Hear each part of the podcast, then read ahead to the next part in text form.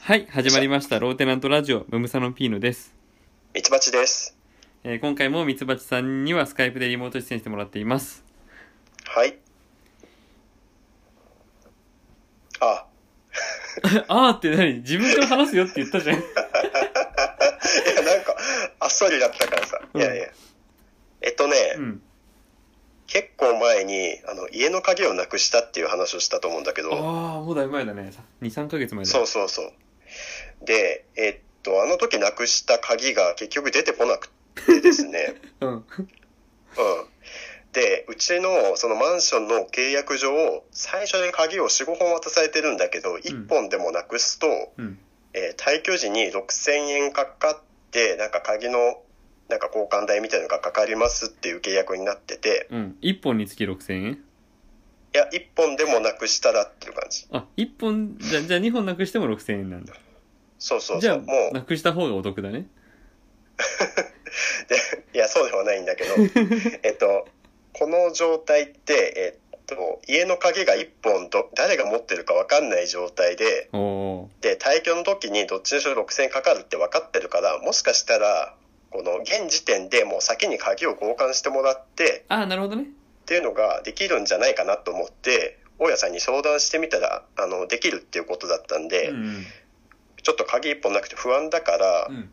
もうまるっと交換してもらおうってことで、えー、とこの前鍵の交換をしてもらったんですねはいはい。で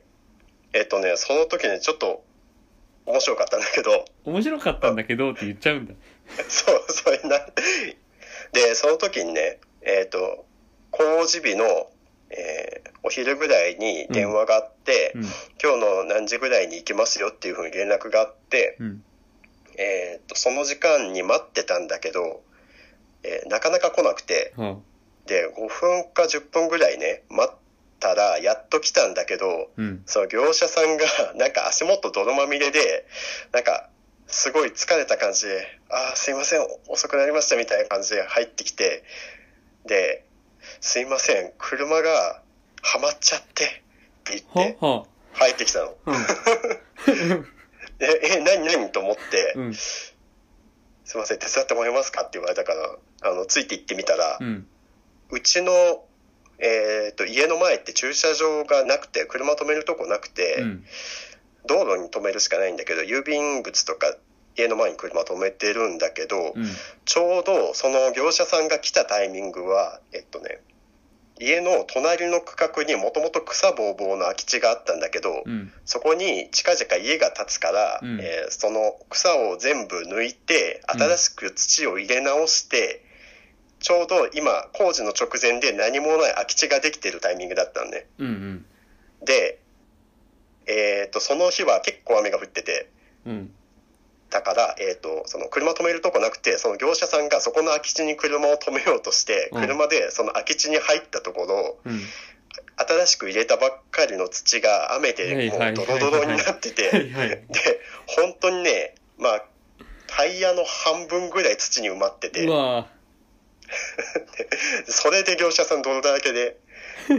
う5分ぐらい遅れてぁ。うんうんやってきたらしくて、うん。そうでなかなかそんな体験ないんだけどでもうこっちがお願いしたんだけどもうこれ助けるしかないからもう逆にこっちがそのこの依頼を受ける形 であうんうん。もうこれは、はい、手伝いましょうって言ってこっちがち呼ょんっだのとにねバ。ックでやるんで押し押してくれますかうんみたいな感じで言われて、えーっと、その人が車に乗り込んで、自分が車の正面に立って、うんフロントをグッと押して、向こうが、えー業者さんがバック全開でね、うんタイヤ回すんだけど、全然上がらなくて、だから空回りしてる状態。そう、空回りしてて、もう泥びしょびしょびしょってやってるんだけど、全然うまくいかなくて、うん。であのタイヤの下に、えー、といらない木のかけらというかそのななんていうんだろう木の柵の端くれみたいなやつ、うん。ガーデニングとかで使うやつをうん。挟んでタイヤが噛むようにしてやったりするんだけど全然うまくいかなくてうん。でそれ10分ぐらいやってたんだけどダメだったからもう掘るしかないですねって言ってうん。家からスコップ持ってきてうんうんで業者さんもスコップ持ってたから、うんもうもう大穴を掘りまして。え、雨降ってるで大し穴ょ掘ってそうそうそうでそれでねやっと抜けることができてうん。でもうね穴も掘ってたからもう30分ぐらい外で ね、雨降ってる中で格闘して。で、まあやっと、まあ車を救出することができたから、じゃあ、えっ、と、本来の目的通り鍵の交換させてもらいますって言って、やってもらったんだけど、なんかあの、鍵の金具を丸々交換するのかなと思ったら、うん。その鍵の金具はそのまんまで、えー、と今の鍵穴を別の鍵穴に変えるみたいな道具があってうん。それをガチャってやって本当に1分ぐらいで作業終わっちゃって なんかまあ業者さんがね30分も手伝ってもらって、うん私の作業これだけなんですって感じになっちゃった からすごい申し訳なさそうな感じであすごい手伝ってもらったんですけどはいこれで終わりで すねみたいな感じでちょっと申し訳なさそううん割に合わないね。そうそうそう。で、帰っていったっていうね。で、6000円払ったのそう、6000円払った。 いやー、そう。ちょっと面白い体験だったね。次は6000円もらえる体験だよ。そうだよね。いや、そう、もうなんか、もうある意味貴重な体験させてもらったっていう感じだよね。逆に。じゃあもう今、鍵が5本揃ってんだ。そうそう、今はちゃんと5本揃ってます。はあ、まあね。1本なくしただけで大変だよね。そうそうそう。まあ誰かがその1本拾って家を開けるかもっていうことはまあそうそうないと思うんだけどね。うんうん。やっぱ変えてた方が安心だしってことで、うんやったらまさかのそんなトラブルにへえ。結構さやっぱ自分としてもさ面白い体験できたしまあ人助けもしたし、うん。家の鍵も新しくなったしで、まあうん自分はそういうふうに思うから結構楽し かったそれで良かったのです。そうそれでよかったのですジュゲームのコーナ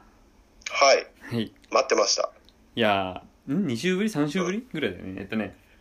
そうねちょっと久しぶりはい。まあこれは、もう大きくなったでしょえっとなってないから。もう大きくなったでし説ょ明すると、えっと、生まれたばかりの僕の息子の成長の様子を報告するコーナーです。はいはい。で、大きくなってません。いや、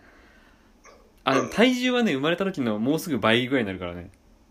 太ったんじ ゃないそうじゃないその、デリカシーのないこと言わないの。あごめんなさい失礼しましたえっと、いいですねすくすくと成長してますねそう、すくすく成長してて、で、えっと、生まれて100日。あ、本当100日か。で、えっと、うん。まあ、えー桃花祝いとかいろいろ言うんだけど、言葉はあるんだけど、へえ、桃界隈。うんあ、100、100日ってあそ書ういそう、てあ100る。日でね。で、はいはいはい。えー記念写真撮ろうと思って、うんうんうん。まあ写真屋さんとか行きたいなと思ったんだけど、うんうん。まあ、えっと、まあ、コロナ禍とかっていうのもあるし、うんあとまあね、ちっちゃい赤ちゃんを連れて外に出るっていうのもあるし、うんうん。えっと、まあ、あんま遠くには行けないなとうんうんうん。思ったから、もう、まあ、ちょっと写真撮ってもらうぐらいだから、うんうん。家から一番近いところに、まあ、チェーンの写真屋さんがあるわけよ。はいはいはい。うん。で、そこの写真スタジオに、まあ、行ったわけ。予約して。うんうんうん。で、まあ普通に受付をして、まあ、奥でなんか先に来てる家族がこう写真撮影してて、うんうん。で、なんか子供みたいな、キャンキャン、キャンキャンとは言わないけど、なんか甲高 い、うん甲高い声が聞こえてきてて、はいはいはうい。んえーまあ、すぐ僕らの場になったわけ。うんうん。まあ、赤ちゃんだからそんな準備することもないし、うんう。うんんで、えっと、いろんな衣装とかも用意されてるけど、あ、全あるん然、だ。全然ちょっと待っもてう普段着でいいから、つってそのまんまの服装で、あ、そうなんだう。ん、赤ちゃん用の椅子を用意してもらって、うんうん。まあ、はい背景もちょっと綺麗なところでカメラマンがついてうんうん。カメラマンともう一人ついてうん。二人がかりで写真撮影が始まったわけはいはいはい。でも本当赤ちゃん一人だけ写る写真僕らはもう写らないし、うん、あ、そうなのそう赤ちゃん一人だけ写る写真をね撮りたいと思ってねはいはいはい。あ、そうなんだ。えダメなの並ぶのか。ダメ なんだあ、いやいやいや。違う、ダメじゃないよ。いや、なんか家族写真みたいに並んで、あの、抱っこして撮るのかなと思った。あじゃなくて全然うんうん。なるほどね。すごいラフな気持ちでも赤ちゃんだけその日の、えー記念写真が撮れればいいなっていうだけのことだったんだけどうんうん。でさっき聞こえた子供の甲高い声っていうのが子供みたいな声っていうのがそのカメラマンの声だったのあ、え、どういうこと そのカメラマンの女の人の声だったの「はい撮りますね」って言ってなるほどね。なるほどね。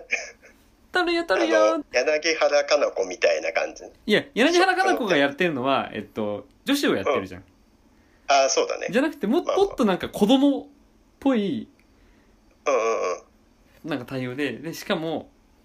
うん。うんうん。えっと、ジュゲムもうん初めて行くとこだしうんうんうん。僕らもちょっと離れたとこにいるしうんうん。で慣れないからそうそう笑顔にならないでこうなんかな泣き出しそうな顔しちゃうわけよねずっと。 ああ、なるほどね。うん不安なんだ。じゃあ笑ってね笑ってねって言われてうんうん。あのー、プルップルッっていう謎の音を なるほど。なるほど。まあだからすごいき、えー気を引きたいんだよ赤ちゃんのねわ、技があるんだ。そうでで、はいはいはい。技があるんですうねん。うんで、えっと、2人でもう、えっと、片方は体をグニグニして片方はほっぺたをグニグニしてなるほど、なるほど。ってやってるわけずっと、はいはいはい。うんえージュゲムはなんかもうななんか知らない人に体触られてるからうんうんうんうん。全然落ち着かないわけねであーって泣き出しちゃってそこに、えっとはいはいはいそのカメラマンの人が今度タンバリン持ってきてシャカシャカシャカシャカシャカシャカって出したわけはいはいはいではい。そのシャカシャカがもうちょっと離れたところにいる僕の耳にすらうるさいぐらいシャカシャカなのねあそうなんだ。で結構。これ激しすぎないかって僕も妻も思ってて なるほどね。はいはいはい。でそんな激しい音でよりジュジェムが不機嫌になっちゃってるのね、うんうんでうん。うなんんかタイミング見計らってパシャパシャってさその何ボタンを押してシャッターを切るんだけど、うんうん。シャッターはいを切るたびにフラッシュがパンってたかれるからはいはい。でまた嫌嫌な顔するわけよねうんうん。ちょっと落ち着いたかなと思ったらバッてフラッシュたかれてあーって泣いちゃって かわいそうだなちょっとそう何されてるかわかんないよねそうそうそうそう自分もなんかお姉さんわーわーやってるしそうそうそうで眩しいしい一回僕がだ抱っこしてあげて一回落ち着いて落ち着いたねと思ったらバッて言ってうわーって泣き出しちゃって逆効果なんじゃないいやほんとそうでえっと店内の BGM も結構流れててうんうんまあまあ音が大きいわけうんうんうんああいう音の刺激動きの刺激うんみうたんいなものが多すぎる空間なのねそうだねつまり100日の子にとっては多すぎる空間なんだよねうんそそうだよねそれで初めて来る場所でそんな落ち着いてにっこりなんかできるわけがないわけよそうだよねえーでもその人たちもねいろいろ経験してると思うんだけいどやだかねら経験してるのはもうちょっと大きい子なんだよ多分ああなるほどで、えっと、ミッキーの手人形とか持ってきて動かすんだけど、うんそのうんミッキーの手人形がもうジュゲームとほぼ同じ大きさなんだよねはいはいはいはいだからいやえっと怖いんだよ正直自分と同じ大きさのそうだよね謎の見た目の生物は怖いんだよねうんうんうんうんそれがえっとゆっくりこう近づいてくるならいいんだけどうんなんかシュッて近づいてきてシュッて離れてシュッて近づいてシュッて離れてっていうのを繰り返すからはいはいなぜそんなに早く動かすのって。怖いじゃん。自分と同じ大きさのものがブンって入ってきて、さっていなくなっいやて。怖い怖い怖いじゃん。次次来る時は噛まれるかもしれないと思うよそうね。で、そのお姉さんたちも、カメラマンのお姉さんなんだけど、お姉さんも、どうもう、んどうも、どうもう、んどうも、どうも、どうも、どうもっていうのね。何それどうも、どうもって。だから、初めまして、どうも、どうも、どうもって言うんだけど、うんで、人形も頭を下げながら、どうも、どうも、どうもってやるんだけど、ああそういうことねうんうんいや、こんにちはでいいやんって。 まあ そこはそこはどうなんだろうね どっちでもいいけどあ、だからあれが、あれが技と言われたら僕は納得しないよ。まあすいやいやえどうなんだろうもうちょっと大きい子はそれで喜ぶのかで、その後、えっ、と、服も脱いで、うんうんもうおむつだけの体で、えっ、と、体重も測りながらっていう撮影で、 うんうん店内エアコンガンガン切れて、ええっーと、僕汗っかきなんだけど、それでもちょっと寒いと思うぐらい、えーもう、え、これから服脱いで撮影なのみたいな さ。確かスタッフさんはすごい動いてるからねきっと暑いんだろうけ どそう、そうだね。そうだね。うんなんか納得のいかないそうだね。でえっ、と最終的に撮った写真を何パターンかうんうん。並べて、まあえっと選ぶんだけどうんいやそのそこの笑顔に至るまでを知ってるからさうん。うんうん。この顔は別に自然な顔じゃないんだけどなっていう確かにね。自然な笑顔じゃないよね。あ、でもそれでも、一応笑顔の写真は撮れたんだ。 うんまあまあ撮れた笑顔の写真と、まあ、カメラ目線ちゃんと撮れてるのがああるんだけど、うんうん、あのーその過程を知ってるから、うん。うんうん。そして僕らは家で普段このジョジェムがどんな可愛い笑顔をするかを知ってるからあ、なるほど。これはなんかあまり納得のいく表情が撮れてないぞってちょっと思っててうんうん。で、まあ、いくつかは、えっと写真を結局買ったけどうんうん。あんまり受験無心が分かってなかったね。そうそうそうで つまりさあいつさなんかブルッブルッブルッってやったりとかさうん。どうもどうもどうもってやるでジャカジャカジャカジャカジャカジャカってやって気を引くうんうん。でその何えっとちょっと穏やかになった瞬間にパシャってボタンを押すぐらいだったらうんうん。あの僕らでやるわって思ったのそ のスタジオなるほとスタジオとカメラだけ貸してくれれ ばその確かにね。そのスタジオの人うんうんうん。いなくていいよなと思ったのね確かにね。お父さんとお母さんだけの方がむしろいい笑顔撮れそうだよね。そうそうそうそう できそうだなと思ったの、なるほど。うんだからまあすごいいい写真館でもないし、うんまあ、チェーンのってもこういうもんかなってちょっと思ったっていう、なるほどね。そうか、受験も大変だったね。そうもう帰ってからぐっすり寝たよ疲れた なるほど。 あ、そうか。いや、なんかそういうところに行くと、やっぱりその年齢ごとの対応とかをしっかり分かってるスタッフさんがいるのかなって想像するけど、まうんあそうでもないんだね。まあねだからうん、ね、例えばまあ元保育士の人とかだったら多少は信頼できるかもしれないけどさうんうんうん。まあカメラ目線はもらえるんだろうけどね、それで。うんうんうん注意を引くっていうのを別にまあえっ、と赤ちゃんに対してに限らないんだけど子供に対してうんうん。よくまあ泣いてる子供にさ、うんうん。えー例えばお菓子をあげたりとかあるじゃん電車の中で泣いてたらちょっと静かにしてほしいからお菓子あげるとかさうんうん。でもお菓子食べ終わっちゃったらさまたうん泣くじゃんつまりうんうん。赤ちゃんがなぜ泣いてるかうんうん。えっ、と今おむつが濡れてちょっと気持ち悪くて泣いてるとかうんおうん。腹が空いて泣いてるとか、うんうん。えっとお母さんにこっち向いてほしくて泣いてるとかなるほどね。い理由が多分あるわけよ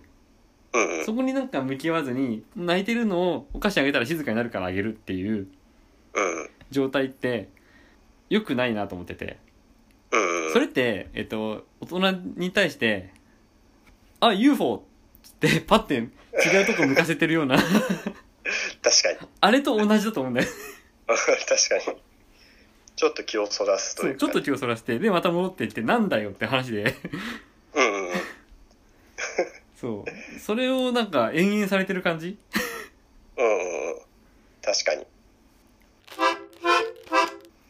じゃあメールが来てます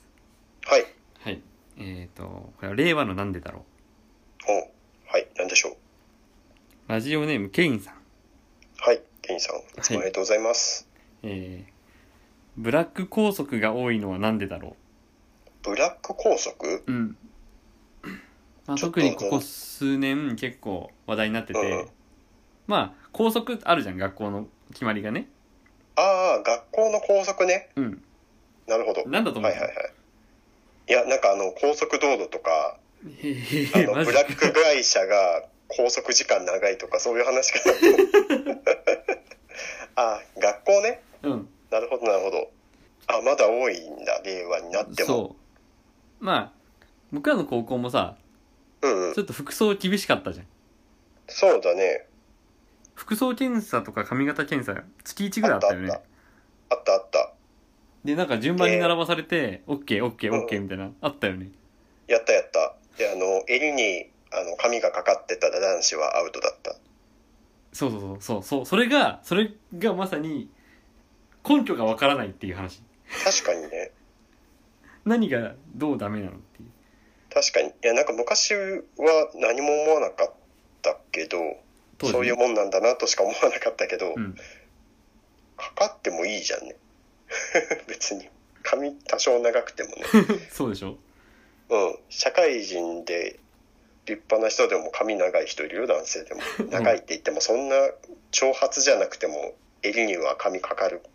ちょっと長いぐらいの人、普通にいるじゃんね。でそうだ例えばじゃあその髪型がそうやって男子と女子で決まりがあったりとかしてうんそ。の時に、えーっと今はこう性的にマイノリティな心が女性だから自分は本当はもっと髪を伸ばしたいんだけどっていう男子うんうんうん。みたいなことがもう全く許してくれないみたいなことうんうん。別にそのそれがえっと学業と何も関係がないんだからいいじゃんっていう方そうだねことだったりとか、で、えっと、もっと、えーブラックって言われる典型例なんだけど、うんうえっん。と、その服装チェックのさらに行き過ぎたやつでうんうん。下着の色チェックえー、そんなのあるの結構これは話題になってるうん。セクハラじゃん。そういやまあ一応同性の先生が見るってなってんだけどなるほどね。え、てえ、下着だよだ、誰の目にもつかないでしょ。そうなんだけどうん。す行き過ぎてるのが明らかにわかるでしょうん。誰が考えついたのそんなことを。それをでも割とこうなんでこうしなきゃいけないんですかって言ったらいやそういう決まりなんだから学生はそういう決まりを守るんだっていうふうにしか言われなくてその、うんうん何具体的な理由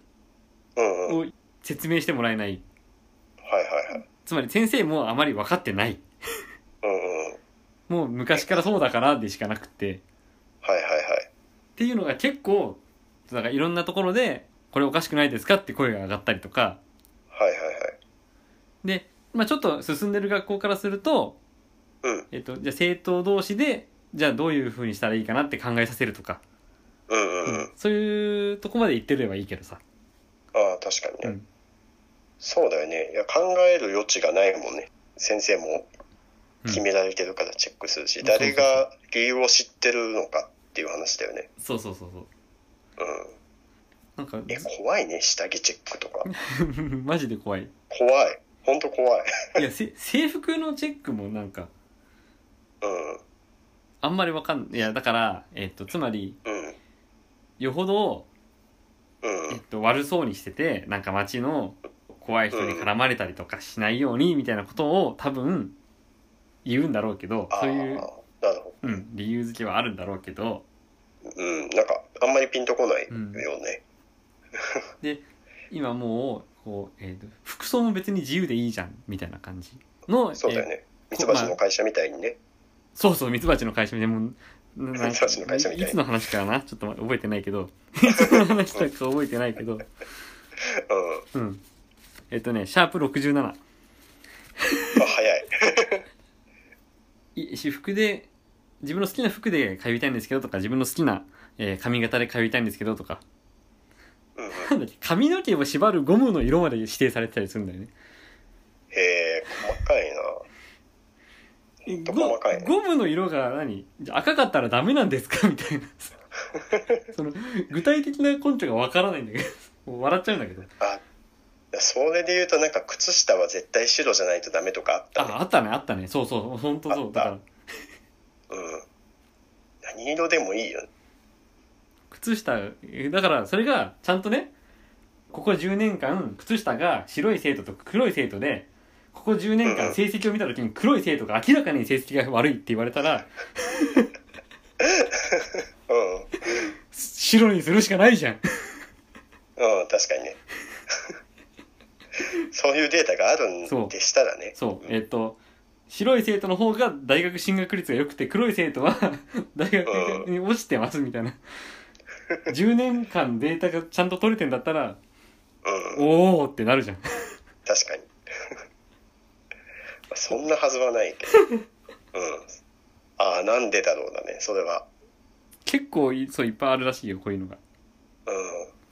うん、なんだろうどっちかっていうとそうやってこのきちきちと校則を決めてるからこそなんかちょっと不良っぽい人というかなんかわざとそ,、そこを外れようっていう意識が芽生えるんじゃないのその押さえつけるがゆえのあー反確かに発心というかあ尾崎豊の世界だねうんそうそう縛られたくないみたいなことをだからうんそこを外れることが不良だっていう風になっちゃうそうそうそう確かに確か最に初から自由だったらそういうことにはならないと確かに思うんですけどね、うんうんだからいや今だからそうやって自分の好きな服を着たいとかっていう話を聞いててうん思うのは僕らの周りまあ世代うんうんは比較的さあそこの学校の制服が可愛いからあそこ行きたいとかなかったあああったかもねそんな選び方えっとまあ僕らは割と田舎だからそんな選択肢ないんだけどうんうんもうちょっと街に行くと多分制服の見た目で選んでもらうとかっていうああすはいはいはい思考はあったよねうちの地元でもあるのはあったけどねうんあったと思ううんああるとだか思らうせそう制いう服こともってそう着たいもんなんだなと思って僕はあまり着たいと思ってなかったんだけどうんあでもそれで言うと自分まあ高校ブレザーだったけど、ん本当は学ランの方が良かったよあそうなんだ うだから別にいや制服で選んでない人もそれはいると思うんだけどんうん、うんそうだね制服で選ぶって どうなのとは思うけどねうんまあねそれもそれでそうこの高校の制服が着たいってすごいな、うんうんでも親としてはさ例えばその子供が結構頭良くて、うんあなたの学力ならここのもう1段2段上の学校行けるっていう状況なのに当の本人がこっちの制服が着たいからこっちに行きたいって言い出したらちょっと困っちゃうよね そうそうそうそうだから勉強がしたいわけじゃないんだったらまあいいのかそれでもいや本当にだからジュリエムが今後こう大きくなっていって学校に通うようになった時に小学校中学校の、えーうんうんそういった校則でなんか自分はすごく嫌な思いをしてなんか、えー、と自分の感覚を阻害されてる感じがするうんうんで本当に友達とも仲がいいし勉強が全然できないわけでもないのに、うんうんえー、校則破りだって言われてしまうせいで、えー学校に行きたくないっていう子いるんだって。ああそうなんだうん、そうなったら本末転倒じゃんなんかうんうんつまり先生とか大人たちは子供に教育を受けさせる義務があるんだから、うんうん確かにそれを阻害しちゃってるよねそうでしょそれで行きたくなくなっちゃうってことはそうそれが起こるんだったら意味ないしでジュジェムが大きくなった時にそうやって、えー、校則で悩んでたりした時にうんじゃあ自分は親としてどういう対応ができるだろうかって考えるんだよねうん、うん確かにこれ難しいよなんかさ難しいよね、で逐一さこのえ髪を留めるヘアゴムの色規定するのおかしくないですかうん襟足がこれ肩にかかったらダメっておかしくないですかえうん靴下の色が白じゃなきゃいけない理由があるんですかって言い出してモンスターペアレンツだよねこんなのそうだよねでだからその線引き難しいよねなんかまっとうなことを言ってなきゃいけないし、うんうんうん、えっと文句ばっかり言ってる人になりたくないわけようんうんいや学校全体だからその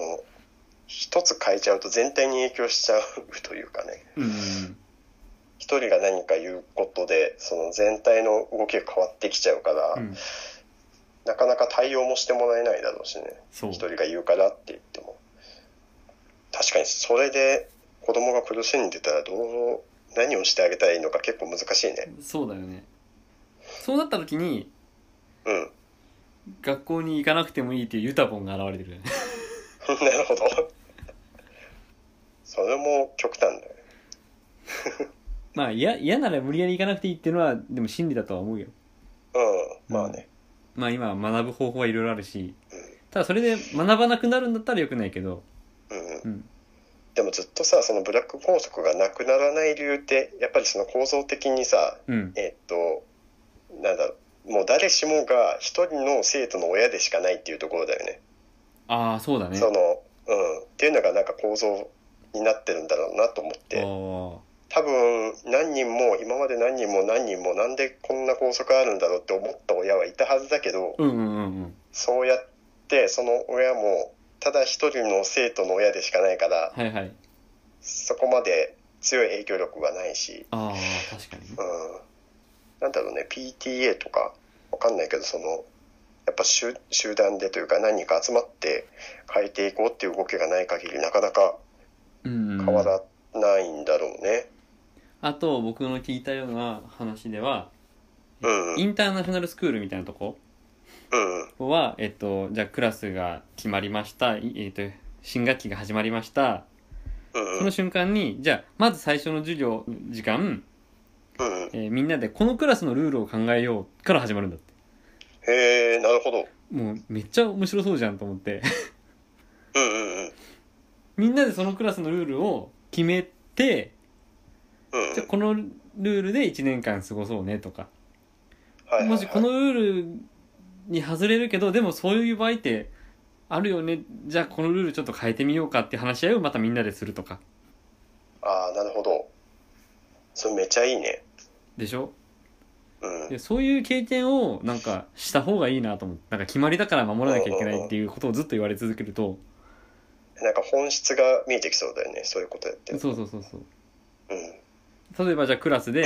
えっとじゃあみんなで嘘ついちゃいけませんっていうルールを決めたとするじゃんうんうん。うん、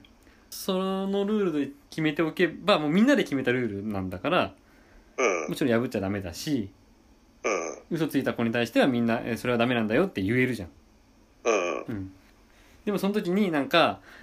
じゃあ例えば誰かの、えーお誕生日プレゼントをクラス他の友達同士でえっ、とこっそり用意してサプライズで用意してた時にうんうん。はいなんかあるのいや何もないよこの嘘はありだっていう話をはいはい。またどっかのタイミングでできるかもしれないじゃんうんうんうん。柔軟にね。悪い嘘じゃないっていううんうんうん。その時にえじゃあえっとついていい嘘とついちゃ悪い嘘ってどこで決めようかって話ができるじゃんうんうんうん。そうだね。その自分たちで決めたルールだからこそ、その、境界線も自分たちで決めれたりそうできそるうっそうそうそうていう。うん。で、その時にいろいろ、あの、人の気持ちを考えてみたりとか、まさにまさにうん。そういう思考ができるっていうのはいい経験だよね。うんえーなるほどね。いやー本当にさあのごめんまだ長くなっちゃうけどさうん。うん。えっとうん。コロナ禍になってうん。まあ社会全体っていうとまあ大げさだけどうん。そういう何決まりだからダメだっていうルール何空気がすごくてうん。うん。ね、外出するなって言われたんだから外出てるやつはまあ自粛警察みたいな人が出てくるわけじゃんうん。そうだね。それってそういう経験がないからだよねうん。ルール。ルの、えー線引きを自分たちで考えるっていう経験がないからうん。えっ、と外出自粛はやめてくださいって言われたら外出してる人を責めたくなっちゃうんだよねうん。もう決まりは決まりみたいなやつ。そうそうそうで本当にえっ、ともう去年だけどアンケートでえっ、と、うんうん。みんな外で歩く時にマスクをつけてますうんうでん。マスクをつける理由は何ですかっていうアンケートを取った時にはいはいはい。感染させたくないとか感染したくないとかっていうよりもうん。 1位がみんながつけてるからなんだよねえー、そうなんだ。これってもう怖いよねなんかそのさうん。 そうだね。みんながつけてるかえーでらも自分だけつけてないとまずそうだからつけてるっていうのがうんうん。最初ねコロナ始まった頃ねまあ今はまたいろいろある状況変わってるあけあ、どそうだね。うん。あまり情報が浸透してなかった頃ね。うん、つけたりつけなかったりしてた頃にうん。みんなつけてるから自分もつけとこうっていう感覚でつけ始めた人が結構多いっていううんうん。そなれるほっどてねす。ごいなんかこうな日本らしいっていうとまた大きなくくりなんだけどうん。なんかみんな、その理由がなくても逆に動ける国民性がしっかり根付いてるんだなって認識させられるよね。そうでしょさっきのだからこうんう校則を守ってきたからみんなうん。いや、まさにそうだよね。そのベースの体験は、そのやっぱり学校生活にあるのかもしれないよね。うんでまた今第5波とかがさな夏ぐらいから広まってうん。音楽フェスがすごい叩かれたりとかしてうんうん。えっ、とするとまた別のこれから開こうとする音楽フェスも、うんうん。えっとクレームとかがすごい集まってきたりとかしてうんうん。えっと、いやこっちはすごい感染対策しますからみたいなことでももう許さない雰囲気が生まれるじゃんうんうんうん。ゆ世論の空気がそうなってくるじゃんそうだね。っていうなんかコロナ禍でいろんな空気が生まれたなと思ってて僕うんうん。マスクしなきゃいけないっていうなんとなく空気うんうん。えっとなえ音楽フェスをやるべきじゃないっていう空気とか、うんうんうん。まああいつは過去に悪いことしたんだからオリンピックの開会式に携わるべきじゃないっていう空気うんうんうみん。たいなことが気になったから僕ねうんうん。もう前々から読みたいと思ってたんだけどうんうん。あの有名な本でうんうん。山本七平の「空気の研究」っていう本があるのああ、初めて聞いた。これ書いたの多分平成に入る前なんだよね、あ、そうなんだ。はういん、めちゃめちゃ古いのはいはい。KY って言葉があそうだか出らる前かな。 KY 空気読めない KY っていうのが1415年ぐらい前じゃんうんうんうん。それよりもさらに前うんうんうん。だからそうだよね。やっぱりそう僕も生きてきてずっと空気読めとかうんうん。うん空気読めないなっていうのを見聞きしたことはみんな多分あるじゃんうんうん。その空気って何っていう話をこの人はもう平成に入る前に書いてんだよねへえ、そうなんだあ。書いてた1977年あ、2000年になる前に。へだから何年前、え。 44年前に書いてんのこの人はだから日本人は空気に左右されるよねっていうことえー、そうなんだ。そんな昔から言われてたんだ。そうだからそれは、えっと、太平洋戦争でじ日本が負けるって分かっててもうんうん。当時の、えっと、軍隊の偉い人が「いやあそこは引ける空気じゃなかった」とかっていううんうん言葉を残してる空気って何なのっていう話を、まあ、そういういろんな事例が書いてあるんだけどはいはいはい。その中で僕一個気になったのはね、うんえっとブームが起こるわけ日本人のう中んで。うんうん。で、わあ、こうだこうだっていう、だから、えっと、コロナ禍なのに飲み会を開いたやつだ、でんうんうんクラスターが発生した、ひど悪いやつだってなるんだけど、うんうん。ブームがわーって起こって、えーみんなでそこに集中するんだけど、うんうん。それが、まあ、去ると、また別のところにブームが生まれるとそこ、そこにはもう何も残らなくなるっていう、うんうん。めちゃめちゃゃ。一過性のものなんだよね。うんうんう日ん。本人の空気っていうのが。なるほどね。一過性なのか。そうかそうか。で、すごく、えーっと、構造的にすごく単純化して捉えちゃうよね。そうそうそうそう。そのフェスに関してはフェスだからフェスイコールダメみたいなそのあ統合一つでつながるぐらいまでのうん、そう、もマのしジか、まさ空気にに。ならないイメージがある。そうそうそうそう。それちょうど書いてあって、うんうえっんと、これはこうだっていう、まあ、これがいいとかこれが悪いとか一個のことを絶対化しちゃうんだって、うんうんうんそうだよね。ん、でこれは西洋ではあまりしないっていう理由があってうんうんあのまずイスラム圏は一神教だからうんうんはい一神教その神だけが絶対ではい。神以外のものは相対なんだよねああなるほどだね。から神だけが絶対だからそれ以外のものは、えーいいものもあれば悪いものもあるよねっていうことを、えーなんか心の底から理解してるんだよねそういうああなるほど、ね。モチベーションでいるわけよねはいはいはい。で逆にキリスト教圏は、うんえっと、天使もいれば悪魔もいるよねうんうんうんっていうだからもうもともと全部相対だよねって思ってるのだああなるほど。かうらん絶対がないっていううんうんうん発想だからこうだって思ってもじゃあ逆もあるよねってことをなんとなく頭の中で理解してるっていううんうんうんそこがなぜか日本では一個のものを絶対化してわーってそこに集中してうんうん。でまた別のものを絶対化してわーって集中しちゃうっていうああなるほど。やことが書いてあってっぱ日本は特にそういう傾向が強いんだね。うん、でもう一個、えっとようく子供の頃から僕らも言われてきたのは、うんえっと正義は必ず勝つああなるほど。で正しいものは必ず報われるうんうんうんみたいなことを言われてきたことあるじゃん。うんそうだねう。ん、でこれも一種の絶対化でうんうん正義が勝つだから正しいことをしてれば、えー自分は認められるんだっていうことなんだけどはいはいはい。じゃあもしその時に、えー、と全く嘘をつかない正直者で真っ当に生きてた人間でもうん例えば、えー、と震災にあったりとかして、うんえーひどい被害を負って苦しい目に遭うとうんした時にこの人は正しい生き方をしてたはずなのにうん。報われなかったうんうん。ということはどういうことかというとうん。隠れて悪いことしてたんじゃないのってみんな言っちゃうのおー、なるほど。 報われなかったから。うん。なんそうあそんな目に遭うなんてあなたはいなんか悪いことしてたんでしょはいはいはい。その文脈おかしいよね、でも。でもこれ僕ここを読んだ時にすごい繋がったのは、うんうん。え自粛生活してたけどコロナ陽性が出ましたっあてー、時になるほど。うんうん。え飲み行ってたんじゃないのってなる確かに。あー、なるほどね。そんな、そんな文脈あるって思ったけど、確かに。でしょそれはある。言ってる人いるでしょあー、なるほどね。めっちゃなんか確かにある、あるある。読んでてねこの中とすごくつながるのうんうんうん。確かに。まあその、うちの会社のね、社長の奥さんがうんコロナに感染しちゃったっていう話をあの聞かされたんだけど、うんで、まあそれだけ聞くと、まあそういうふうに外いっ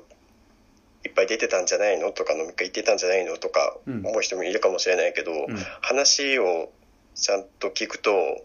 ほんと人一倍気を使ってて、うんえー、と常にそのジェルタイプの消毒液もめちゃめあの常に持ち歩いてしはょいっちゅうはいはい消毒してた しもう外食絶対しないしもうスーパーに、まあ、あの最低限買い物行くぐらいでもちろんマスクしてるしうんうんであの社長が時にはご飯食べ行こうとかそういうのを言ったらむしろ怒られるぐらいおーの、おーおーうん、だからすごく、えーっと気を使ってた人なんだけど感染しちゃったっていうパターンもあったりすおーるかなるらほどねそれでもあの人コロナになったんだってっていうのだけ聞くとうん出てたんでしょって思っちゃう人はいるよいね。るそうそううんいや面白いなっていう、うんまあそれだけの話なんだけどうん、なんかうん取り留めのない話をしてしまってすいいませんやでいしやたいや、まあでもこれは正義は報われないね。うんせせ そう正義だから必ず報われるっていう文脈は、うん、そういうなんか多分僕らも無意識にな何かを絶対視した言葉を持ってると思うんだよね、うんうん、そうだそういね。うのにちょっとまあ敏感であってもいいんじゃないかなっていう話でした、うん、だから単純化せずに物事を見るようにうんですね。人それぞれ考えがあったり。えっと、この本に書いてあるのはある時期は、えっとまあ、戦後の日本を復興させようっつって急成長うん、うんさせようって言って、まあ、自動車産業がわーって盛り上がったりししてた日本の自動車は世界一だって言ってる時期があったうん、でその時はみんな国民プライドを持ってたわけよねうん、でその後に、えー車が、えー環境問題を起こしているってことが分かってくる時代が来てうん、すると,、えー、と車を売ってる工場を潰せっていう社会運動が始まったりとかしてうん、うん、そのだから真逆なことなのにうん、うん。一気にこの裏返るわけはいよはいはい世論。がはいはいはい。それもまさになんかコロナ対策だロックダウンしろとかって言ってるのといやでもうん、経済大事だ GoTo キャンペーンだって言ってる時期とうん、うん。すごく重なるよねうんうんうん。確かに。がまあ言いたかっただけ です、はい。考えさせられる内容でした。ううん。ん、まあちょっとあのなんだっけアンパンマンの話に次ぐ哲学会を今日やってみました、そうだね。いや、いい話だったと思いまうすん。、まあえっと、自分の周りにもこういう空気あるよとかこういう空気の体験したことあるっていう人うん、うん、がいればメールを送ってくださいそうだね。はい、受付メールアドレスはローテナントラジオアットマーク Gmail.com 綴りは LOWTENANTRADIO アットマーク Gmail.com です募集中のメールテーマは、令和のなんでだろう、これって何なの、一風変わったいたずら、感染予防対策、今しかできないボケです。あとミツバチクイズです あ、そうか。もう言い忘れるんだからいつもそうか。覚えメモしとけだなうん、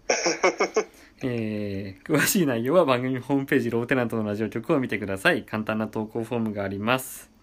はいあとミツバチの活動については木の図鑑 .info をご覧くださいお願いします。はい、えーちょっと長くなったかもしれないけど今週のローテナントラジオはここまでですお相手はムムサノピーノとミツバチでした。シェイクシェイク。